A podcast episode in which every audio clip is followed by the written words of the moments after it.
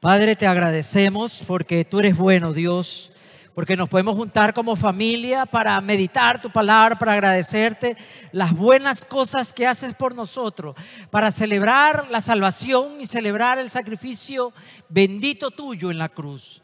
Ayúdanos a ser también portadores de esa luz para otros. Ayúdanos a ser esos testigos eficaces. Ayúdanos a ser esas Biblias ambulantes que tantos necesitan leer, Dios.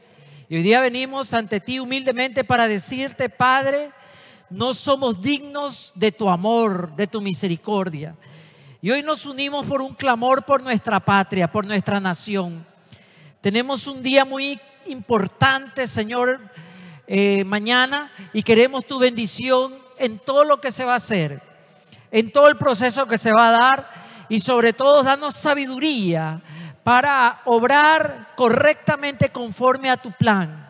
Señor, ayúdanos a ser sensibles a tu voz y no dejarnos llevar por engaños. Bendice, Padre, para que de verdad tú pongas autoridades que te aman, que te teman, que quieran servir a la nación, servir a los necesitados, servir tu nombre, Señor. Gracias por la vida de cada uno de mis hermanos y una vez más rogamos por aquellos que están asilados en un hospital, están en una cama, que están con pronóstico reservado. Señor, que tú hagas un milagro. Te lo pedimos en el nombre de Cristo Jesús. Amén y amén. ¿Cuánto dicen amén esa noche? Aleluya. Tomen asiento. Bueno, ustedes saben que estamos, bueno, estoy tratando de terminar lo que fueron los 21 días el domingo anterior estuve hablando de lo que fueron los 21 días. Hoy día quiero concluir el reto 21. Todo lo que significó para nosotros. Las cosas que aprendimos. Y como les decía, al final terminamos con este versículo que es el desafío de vivir este nuevo año. Acompáñenme por favor en Isaías 60. Vamos a leer el 1, pero también hasta el verso 3. Isaías 60 del 1 al 3. Dice la palabra de Dios, yo tengo la versión Reina Valera contemporánea. Levántate, resplandece, tu luz ha llegado. Ya la gloria del Señor brilla sobre ti. La tierra está cubierta de tinieblas y una densa oscuridad envuelve a las naciones pero sobre ti brilla el Señor como la aurora. Sobre ti se puede contemplar su gloria. Tu luz guiará los pasos de las naciones. Los reyes se guiarán por el resplandor de tu aurora.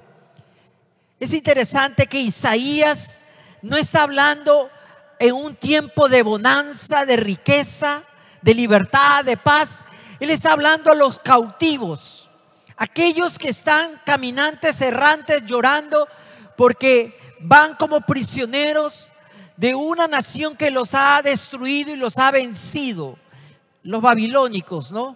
Isaías pronuncia estas palabras declarando que si bien es cierto la realidad es difícil, nuestro Dios sigue siendo el Dios de la esperanza. ¿Cuántos lo creen hoy día? Y eso debe ser para nosotros el aliciente, debe ser el motivo que podemos levantarnos con, con gozo, levantarnos aunque todo está tan difícil. Y creo y quisiera hacer aquí algo importante, hermano. Meditemos muy bien por quién vamos a votar. De verdad, porque si no nos va a tocar quejarnos y quejarnos, pero ahora tenemos la gran oportunidad de elegir elegir tratando de discernir qué es lo que Dios quiere para nuestra nación. No de acuerdo a mi necesidad o a lo que yo creo que me merezco o a lo que yo creo que es, voy a vivir mejor con tal gobierno. ¿Qué es lo que tú, Dios, quieres para mi patria, para mi nación? Mañana tenemos la gran oportunidad, como les decía, de poder también a través de este acto que es nuestro derecho democrático, resplandecer, hermanos. Dice la palabra que nuestra luz ha llegado y durante 21 días hemos estado luchando para poder comprender qué cosas nos habían mantenido a la sombra o escondidos, a oscuras. Pero Isaías pronuncia esta palabra, no es que espera un momento, tal vez sí, tal vez no, si te portas bien, si las cosas mejoran, si sube el salario, si tienes esta oportunidad, si te preparas, si te casas, dice, tu luz ha llegado. ¿Cuántos dicen amén? Esto quiere decir que es ahora. Diga conmigo, ahora. ¿Cómo puede ser posible que en medio de la cadena de la esclavitud, en medio de, de esto, Isaías esté pronunciando la palabra que la luz ha llegado y que la gloria del Señor brilla sobre ti. Entonces aquí viene esto interesante que se vuelve una paradoja. Cuando los hombres ven problemas, nosotros vemos oportunidades. Y cuando la gente ve pruebas, nosotros vemos bendiciones. ¿Cuántos dicen amén?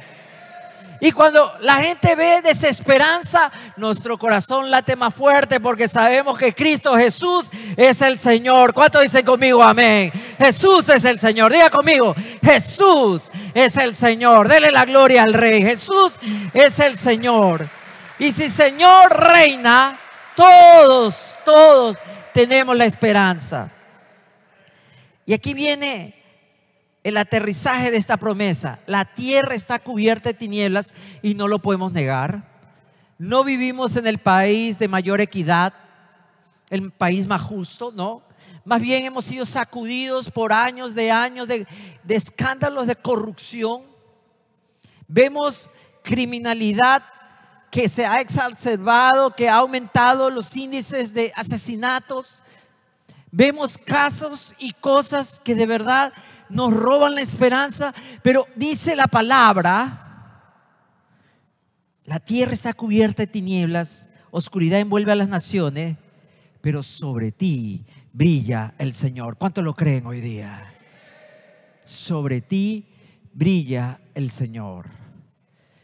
¿Saben que hoy por hoy, en los carros modernos, estoy pensando cómo se llama este sistema, se me fue el nombre, cuando usted llega con un carro moderno de los de ahora y usted apaga el carro, el carro no se apaga porque le da como unos 30 segundos, unos 40 segundos, siguen prendidas las luces para que supuestamente la idea es que usted pueda llegar con tranquilidad al lugar donde se ha bajado. Si es oscuro, el carro le sigue iluminando y alumbrando. Y yo cuando pienso en eso, me puedo imaginar que el Señor camina a nuestro lado, no solamente para cuidarme, no solamente para escuchar y contestar mis oraciones, no solamente para que yo me sienta amado, sino que cuando Él camina a mi lado, yo sigo brillando para aquellos que tienen oscuridad, para aquellos que no conocen el camino. ¿Saben lo importantísimo que es nuestra vida?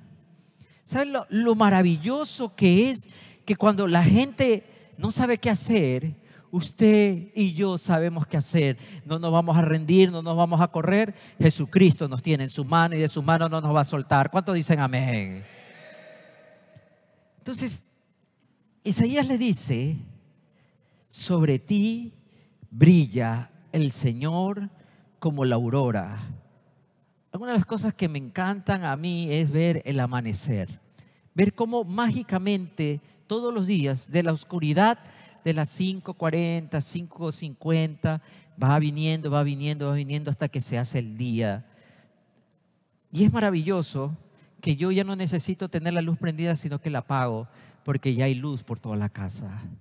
Tal vez hoy día tú sientes que estás en tiniebla, que está todo oscuro, tú sientes que aún no puedes caminar, tú sientes que aún no puedes ver todas las cosas, pero Jesucristo está siendo la luz perfecta para tu vida. La luz perfecta está llegando. La luz perfecta que te va a dar paz, te va a dar claridad, te va a dar guía. Tal vez hoy día ha venido usted pensando, ¿qué decisión debo tomar? ¿Qué cosas debo hacer? ¿Qué cosas tengo que dejar? De eso se trató la jornada de los 21 días. La luz perfecta del Señor cada vez va alumbrando más fuerte para que usted esté tranquilo. No, no se afane, no se preocupe, porque yo sé que los ecuatorianos nos encanta la ansiedad, ¿verdad? ¿Sí o no? ¿Sí o no? ¿Cuántos ansiosos tengo aquí? Acá todos son buenos cristianos, nadie es ansioso, hermano. Perdónenme. El único ansioso soy yo. Ninguno de ustedes está mirando la hora, ninguno está pensando qué voy a hacer, qué esto que me falta, que no habré cerrado o no habré cerrado la llave del gas. ¿Le di de comer o no le di de comer al gato? ¿Vendrá mañana mi suegra o no vendrá mañana mi suegra? ¿Verdad? Pero dice que nosotros podemos encontrar que la luz del Señor está con nosotros. No se trata que las cosas mejoren. No se trata que tengamos el mejor gobierno del mundo. No se trata de que usted se saque el loto el acumulado. No se trata de eso. Se trata de que Jesucristo está con usted, está conmigo, está con nosotros. La luz del Señor está conmigo. Diga conmigo, la luz está conmigo. Amén. Y así llegamos a esos 21 días para que aprendésemos a caminar y tomar nuestras vidas. Porque si hay algo que nos quiso robar la pandemia, fue la seguridad y la paz, la tranquilidad. Se nos fue la normalidad anormal que vivía el mundo. El mundo dice que se le fue la normalidad, pero una normalidad donde no hay espacio para Dios, no hay un espacio para amar al prójimo, no hay un espacio para ayudar a los demás, es un espacio de acumular y sostener riquezas donde el ser humano se reduce simplemente a un número binario productivo y si no produce, no sirve. ¿A esa normalidad están extrañando? Pues Dios nos dice, no, tranquilos, en medio de estas tinieblas yo voy a darles la luz para que ustedes puedan brillar. En el nuevo pacto nos dice brillar el apóstol como luminares, como pequeñas antorchas. ¿Sabe que en los tiempos antiguos en las ciudades que no había eh, esos faros. anterior al invento de los faros, lo que hacían las personas cuando veían o sabían que ya venía el barco, encendían largas fogatas en la playa para que más o menos el que venía capitaneando el barco tuviese una idea de dónde estaba la costa, o cuando había una tormenta, o cuando había pasaba algo así, ponían grandes fogatas y había personas que tomaban de la fogata y caminaban de un lado a otro llevando el fuego. Y esa es la idea del apóstol que usted es un luminar en el mundo, que se va moviendo, va llegando de un lado y se va para otro lado, para que la gente pueda encontrar, ahí está el camino, ahí está la casa, ahí está la respuesta. Por eso Jesús bien acertadamente nos va a decir, yo soy el camino, la verdad y la vida. ¿Cuántos lo creen hoy día, hermano? ¿Qué estamos viendo hoy día? Si no estamos viendo a Cristo, como les decía, la semana anterior, yo no puedo reflejar su luz.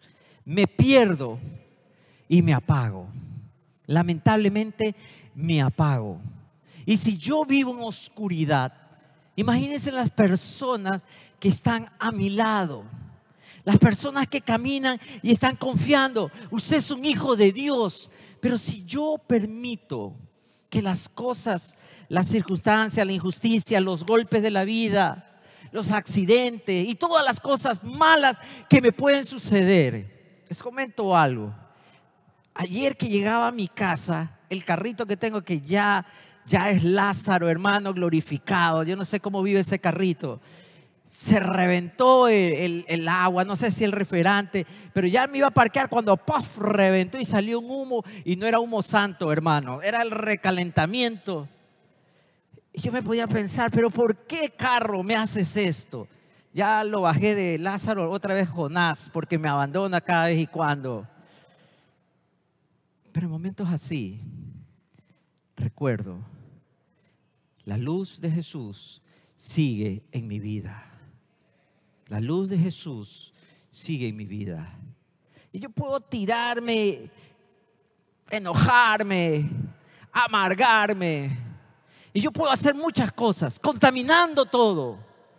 O puedo decidir en seguir reflejando la luz de Jesucristo en un mundo injusto, en un mundo que no puedo explicar muchas cosas, porque pasan cosas malas, decimos siempre a los creyentes. A veces yo no tengo la respuesta, pero lo que yo sí sé, lo que usted sabe, que la luz de Cristo sigue en nosotros. ¿Cuánto le dan la gloria al Rey? Amén. ¿Cuánto dicen amén?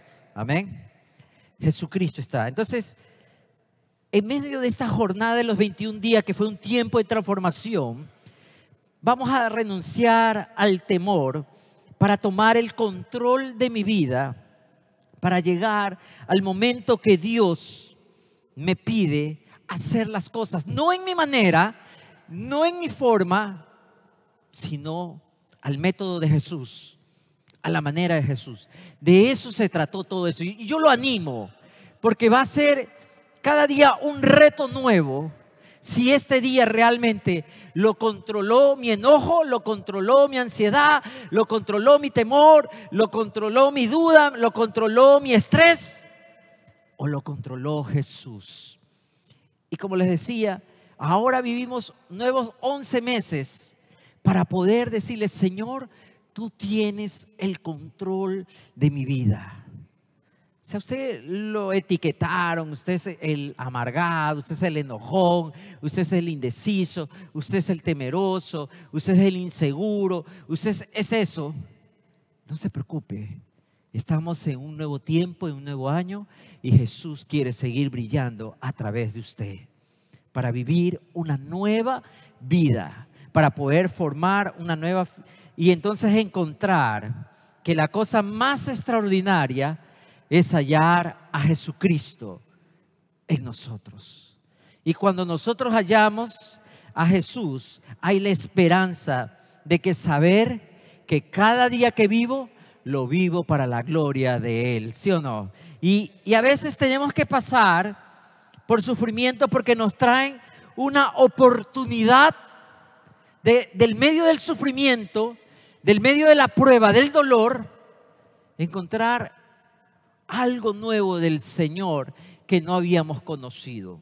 Los que están pasando dificultades en su salud, encontrar que Jesús es el sanador, el fiel, cuando el doctor no te da la esperanza, cuando los resultados no salen como tú quieres, los exámenes te confunden más, el Señor trae, trae siempre la última palabra. Si tú estás pasando por pruebas económicas, tú comienzas a entender que cada día que pasa, y aunque no hay la lógica, porque no hay los recursos, Dios sigue proveyendo para ti para tu familia. Si o no que le damos la gloria al Rey, hermano? Y aunque sea que todo el mundo nos dice que es una mala época, que no se vende nada, uy, este mes está terrible. Yo estaba hablando con un hermano que me está arreglando un carro, otro carro, también está en el hospital. Y él me decía, yo no sé cómo lo hace, hermano.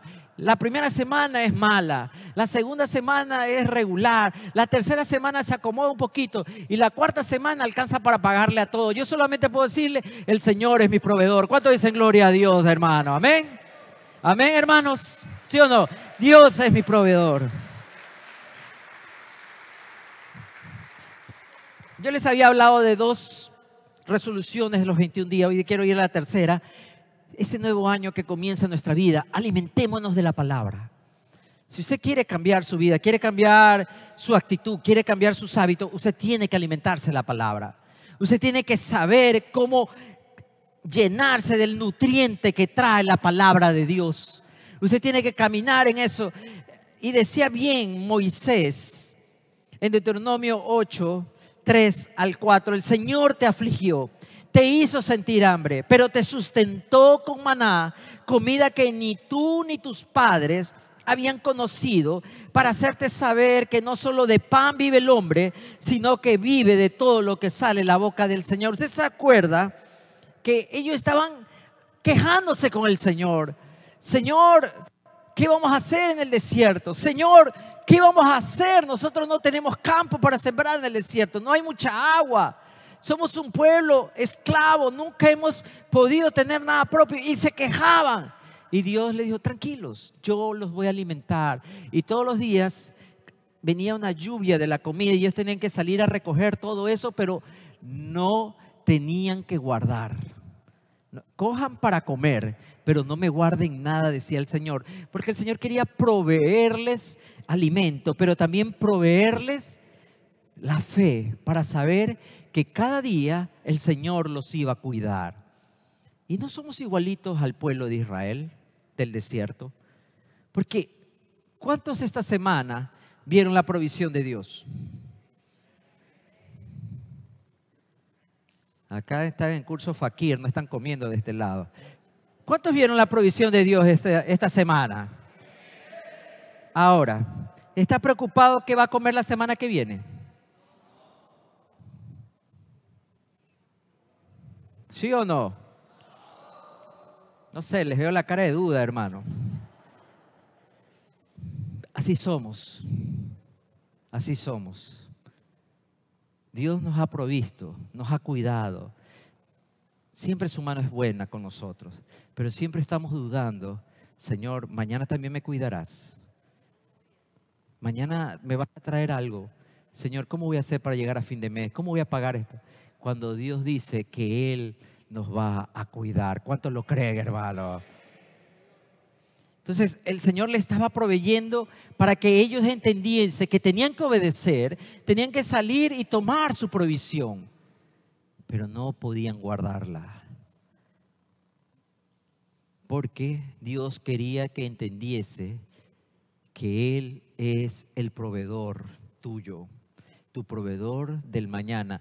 Por eso, cuando usted conoce a Jesús, Usted no es un hombre de historias, porque hay gente que solo habla de historias del pasado.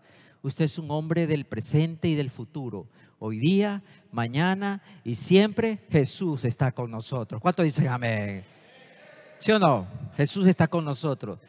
Y, y Moisés le quería enseñar a la gente lo que posteriormente el Señor va a usar en Lucas 4, reprendiendo al enemigo en la tentación del desierto de que el hombre no solo vivirá de pan, sino de toda palabra que sale de la boca de Dios.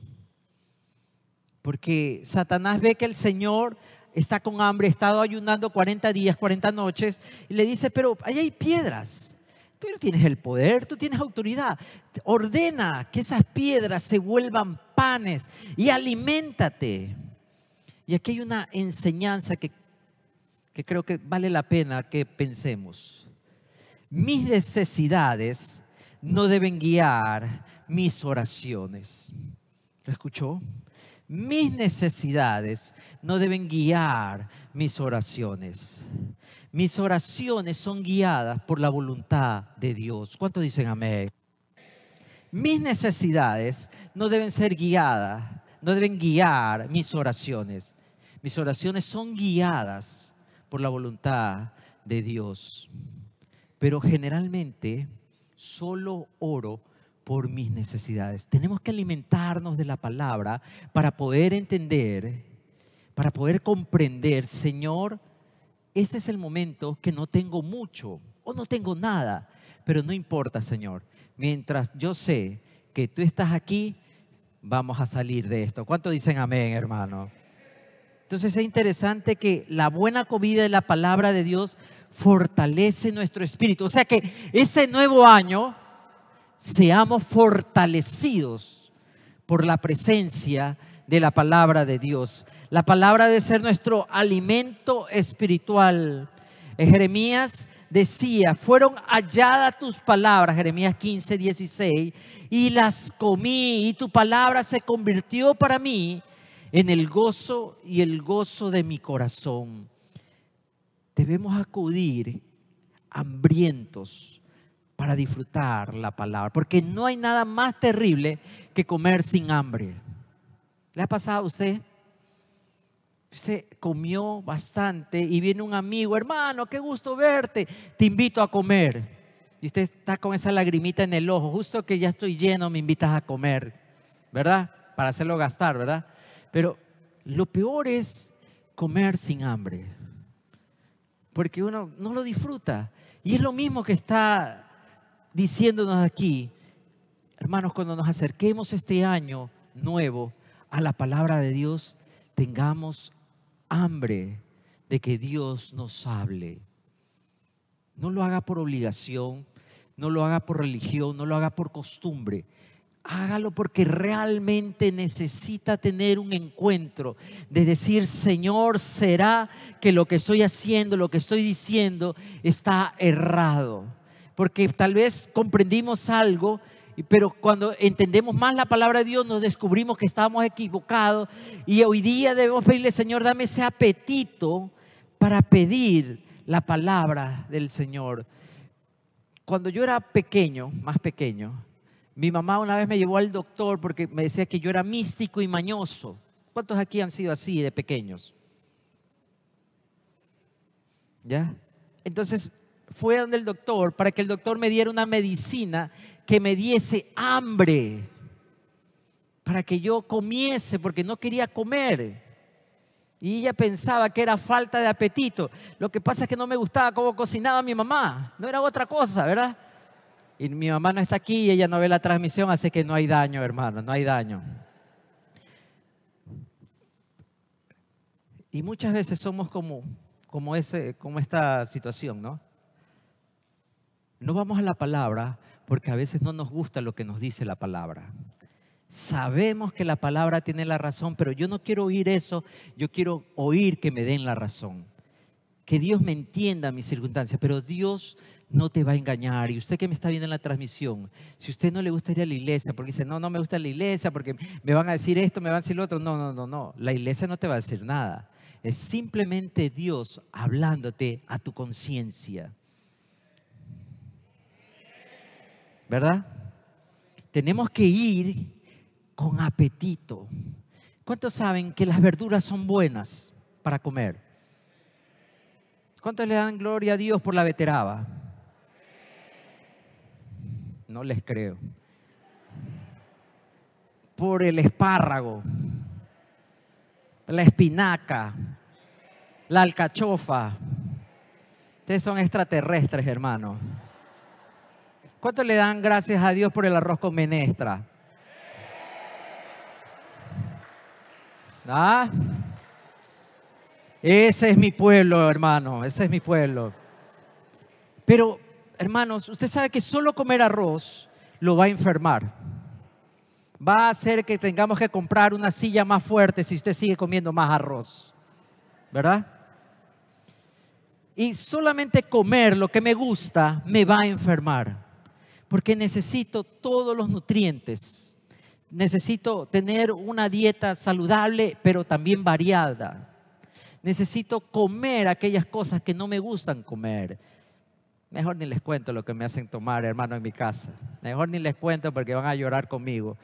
Pero yo sé que es por mi bien. Yo sé que es por mi salud. En el fondo, en el fondo, pero en el fondo creo eso, hermanos. La palabra de Dios no te va a engañar. La palabra de Dios te va a decir cosas que no quieres oír, pero necesitas oír. ¿Y sabe una cosa? Dios no nos va a mentir. ¿Cuánto lo creen, hermano?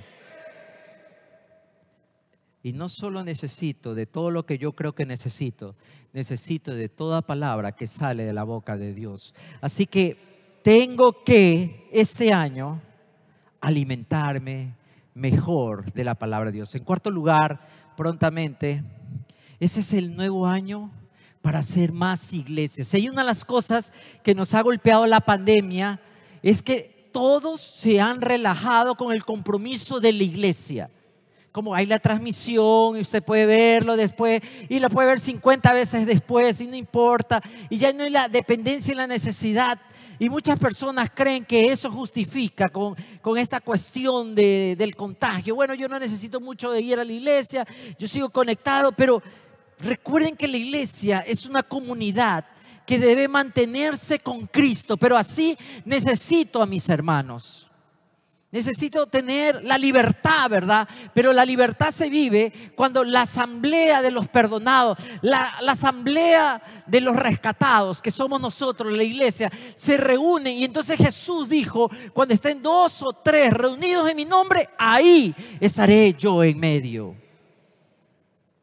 Entonces sí necesitamos ser iglesia. en la estructura de adquirir y, y tener la consistencia de comprender todo lo que Dios está haciendo y va a hacer en mi vida, en nuestra vida. Por eso yo tengo que estar siempre presente para ser iglesia.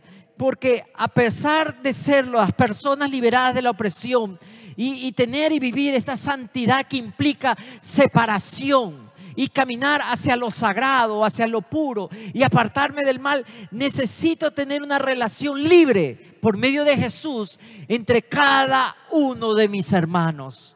Yo necesito a mis hermanos. Mis hermanos necesitan de mí. Somos un cuerpo. ¿Cuántos dicen amén? He hablado mucho de esto. Por eso en Gálatas 3:28, en medio de una sociedad anarquista como era la romana, que había castas, jerarquía, Pablo valientemente le dice a los Gálatas en Cristo ya no hay judío o griego, siervo o libre, no hay varón o hembra, porque todos sois uno en Cristo Jesús. ¿Cuánto dicen amén, hermano? Por eso, eso causó un impacto, porque los romanos, para ellos, el estrato superior eran los hombres. Los hombres cultos con riqueza estaban sobre los demás no importaban las esposas, no importaban los niños, eran los hombres. Y cuando Pablo y la cristiandad viene con este mensaje de que el hombre y la mujer son iguales, que los niños también son importantes, que el esclavo debe servir pero con amor y el amo debe tratar bien al esclavo, comenzó a traer una revolución y la gente comenzó a comprender, Jesucristo vino a traernos liberación y el imperio va a sufrir un remesón y va a comenzar a perseguir a los cristianos porque les estaba robando todo el poder que ellos habían creado por siglos de opresión. Y comienzan a perseguir a la iglesia y se van a dar cuenta, ahora se va a entender por qué la iglesia va a tener un empuje fuerte de mujeres ricas, matronas, como le decían, matronas romanas que tenían mucho dinero, comienzan a auspiciar a los cristianos, a los predicadores, porque comenzaron a darse cuenta que la mujer tiene un valor que ellas no nacieron simplemente como un accesorio del hombre, sino que Dios las diseñó con un propósito. Por eso nos damos cuenta que aquí cuando nos encontramos y nos reunimos, realmente vivimos la libertad. Esa libertad, signo pascual del sacrificio de Jesús en la cruz y hoy resucitado de una vez y por siempre. ¿Cuánto dicen amén? Entonces cuando nos juntamos en este destino escatológico del fin de los tiempos, somos parte de la herencia del reino y de aquí superamos nuestras limitaciones, nuestra falta alrededor de la libertad en Cristo Jesús. Cuando usted y yo somos la iglesia y somos la iglesia no solamente que presenta el Evangelio, sino que también representa el Evangelio para, la, para el mundo en oscuridad, Ahí es cuando Cristo es más latente, cuando Cristo se aparece en la palabra, cuando Cristo está en medio de la alabanza, cuando Cristo está en medio de nuestros ruegos y súplicas, cuando Cristo está ahí caminante firmemente alrededor de los hospitales y las camas, donde hay gente entubada sin esperanza, pero hay un cristiano o hay un miembro de la iglesia que está orando y está clamando, es el Señor llegando y trayendo esperanza a un mundo que no tiene esperanza. ¿Cuánto dicen amén, hermano? Entonces necesitamos ser la iglesia, mantener la verdad de ser esa criatura nueva por medio del cambio de Jesús, tanto interior como exterior. Porque no crea, hermano, que llegamos a la iglesia solamente a decir, sí, yo sé que Cristo me está cambiando interiormente. No, pero eso tiene que tener también una demostración externa. Tiene que ser mostrado, tiene que ser visto tiene que ser publicado a través de los hechos y de mi vida que estoy haciendo. Así que Pablo estaba rompiendo con ese silencio que le habían quitado a las partes débiles de la sociedad y del mundo y les dice, ¿sabe qué? Ustedes en Cristo encuentran la libertad. Y cuando nosotros venimos y nos juntamos aquí en la iglesia, somos libres, libres en Cristo Jesús. Por eso necesitamos ser la iglesia para hacer la obra de la iglesia.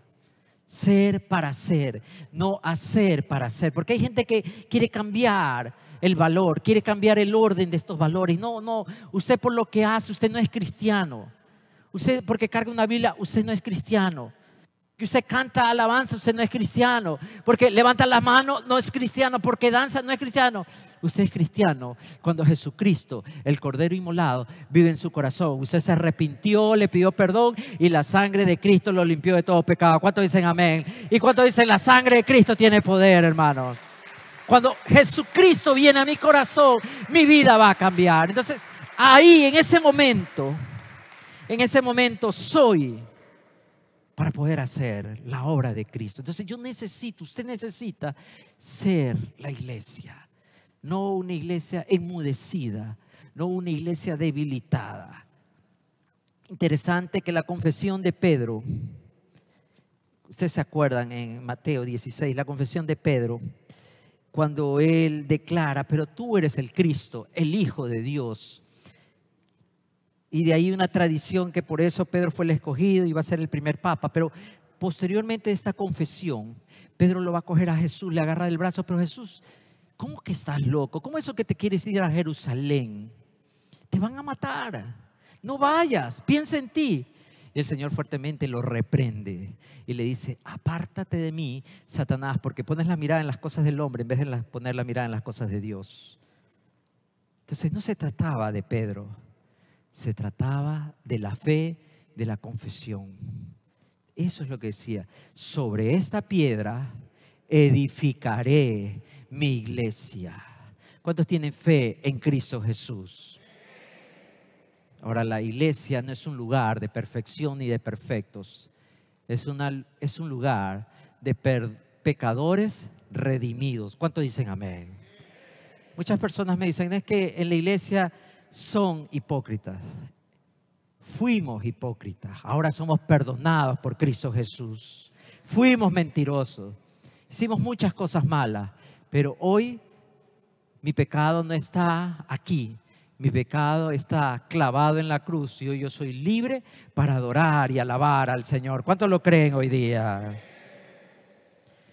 En quinto lugar, seamos el pueblo de Dios. La misión nuestra es cumplir con el llamamiento del creyente en el reino de Dios a través del Espíritu Santo.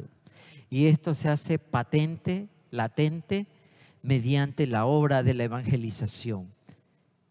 Háblele a los demás.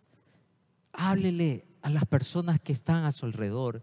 Coméntele lo que Cristo ha hecho en su vida. Cuéntele lo bueno que es. Simplemente el contarle a una persona que cómo Cristo me proveyó, que cómo Cristo hizo este milagro. Yo no sabía cómo lo iba a hacer, pero el Señor se apareció y me ayudó. La gente recibe ese mensaje porque está cansada de malas noticias. Y lo que nos ha traído esta pandemia es una suerte de un desbordamiento de malas noticias. Usted prende la televisión, malas noticias. La gente necesita la buena noticia, que si tú crees a Jesucristo, tú serás salvo tú y tu casa. ¿Cuánto dicen amén, hermano? Entonces tenemos que vivir la palabra de Dios para ser llamados a alcanzar a los otros, ser esa comunidad mesiánica, porque esperamos a nuestro Mesías, esperamos al Señor para vivir en un mundo caído, pero diferente, porque no nos rige ni vivimos bajo las situaciones de calamidad de este mundo vivimos con la esperanza de que nuestro Rey de Reyes y Señor de Señores viene pronto. ¿Cuántos dicen amén, hermano? Somos esa comunidad, como les he dicho, sacerdotal también, porque intercedemos por otros. Hoy es el sacerdocio universal, que fue la columna de los reformadores que la iglesia no tenía que ser una sola, sino que era compuesto por muchos y muchos podían hacer la obra sacerdotal, no solamente un grupo, no solamente una jerarquía, sino que todos tenemos la responsabilidad y la obligación de poder ministrar a otros, de poder orar por otros, de interceder por otros, de visitar a otros, de cuidar a otros, de pastorear a otros. Somos una comunidad sacerdotal, pero también somos una comunidad profética que a través de nuestra vida da testimonio, anuncia y denuncia los males de este mundo. Y les hacemos una renovación del compromiso que tenemos, que vamos a vivir en la luz por Cristo Jesús. Mesiánicos, sacerdotales, proféticos. Seamos esa iglesia en este 2021. La pandemia no se ha ido. Y ahora estoy escuchando mucho esta frase. Tenemos que acostumbrarnos a vivir con la pandemia. Usted tiene que acostumbrarse a vivir cada día sabiendo que Cristo Jesús está con nosotros. No tenga temor. Ese es el reto 21 que terminamos con la gloria del Señor para que podamos ser esas personas distintas. Hoy le pregunto, mi querido hermano y hermana que me está viendo y escuchando, ¿en dónde está usted después del reto? ¿Dónde está usted? ¿Está listo para continuar? ¿Está esperando algo más que lo impulse? Le quiero decir que ya Cristo lo hizo todo Póngase de pie, por favor. Vamos a terminar orando aquí. Cristo lo hizo todo. ¿Qué falta para nosotros? Nada. ¿Qué más necesito? Nada. Diga conmigo, Cristo lo hizo todo. Señor, enséñanos a verte a ti en cada paso que doy. Enséñanos a tomar decisiones que te agraden, a vivir una forma que te alabe, a encontrarme con los perdidos y confundidos para estar ahí brillando con esa luz que has depositado en mí. Y encontrarme que en mis debilidades y en mis derrotas me puedo levantar y restaurar por el maravilloso regalo de tu amor. Enséñame, Señor, a ser la iglesia, comunidad de los hombres y mujeres libres por tu sacrificio. Enséñame a ser y hacer la labor de la iglesia en este nuevo año. Sé que hay muchas razones, Dios, y a veces te pongo al final de mis compromisos, pero este año yo quiero, Señor, que tú seas siempre el primero en todo. ¿Cuántos pueden decir eso? Tómese su tiempo. No se trata de algo místico o mágico, se trata de decidir quién va a ser el primero en su vida. ¿Quién va a ser el primero en sus necesidades? ¿Quién va a ser el primero en sus sueños? ¿Quién va a ser el primero en sus oraciones? Señor, enséñanos hoy día. Y Padre, si hay alguien aquí que no te conoce, lo quiero invitar. Si usted me está viendo a través de la transmisión, usted está aquí, solo dígale al Señor, abra su corazón. Dígale, Señor Jesús, te necesito. Estaba buscando algo que me ayude a cambiar, algo que me llene, pero me doy cuenta que mi vacío, que mi temor, que mis pecados, el único que los puede llenar, llevar y limpiar, eres tú, Jesús. Te entrego mi vida y quiero que de aquí en adelante vivir solamente para ti, Señor. En el nombre de Jesús. Amén. Amén. Si usted hizo esta oración, por favor comuníquese a través de hay una línea de teléfono que debe estar saliendo en la pantalla y usted está aquí, no se vaya, hasta, hable con uno de nosotros. Estamos gustosos de ayudarlo y de guiarlo a esta nueva vida que se trata de Cristo Jesús, de gozarse que en medio de los problemas y en medio de, como cantábamos hoy día, en medio de las cadenas, Cristo las rompe porque la gloria es del Señor. Que el Señor me los bendiga grandemente, hermanos.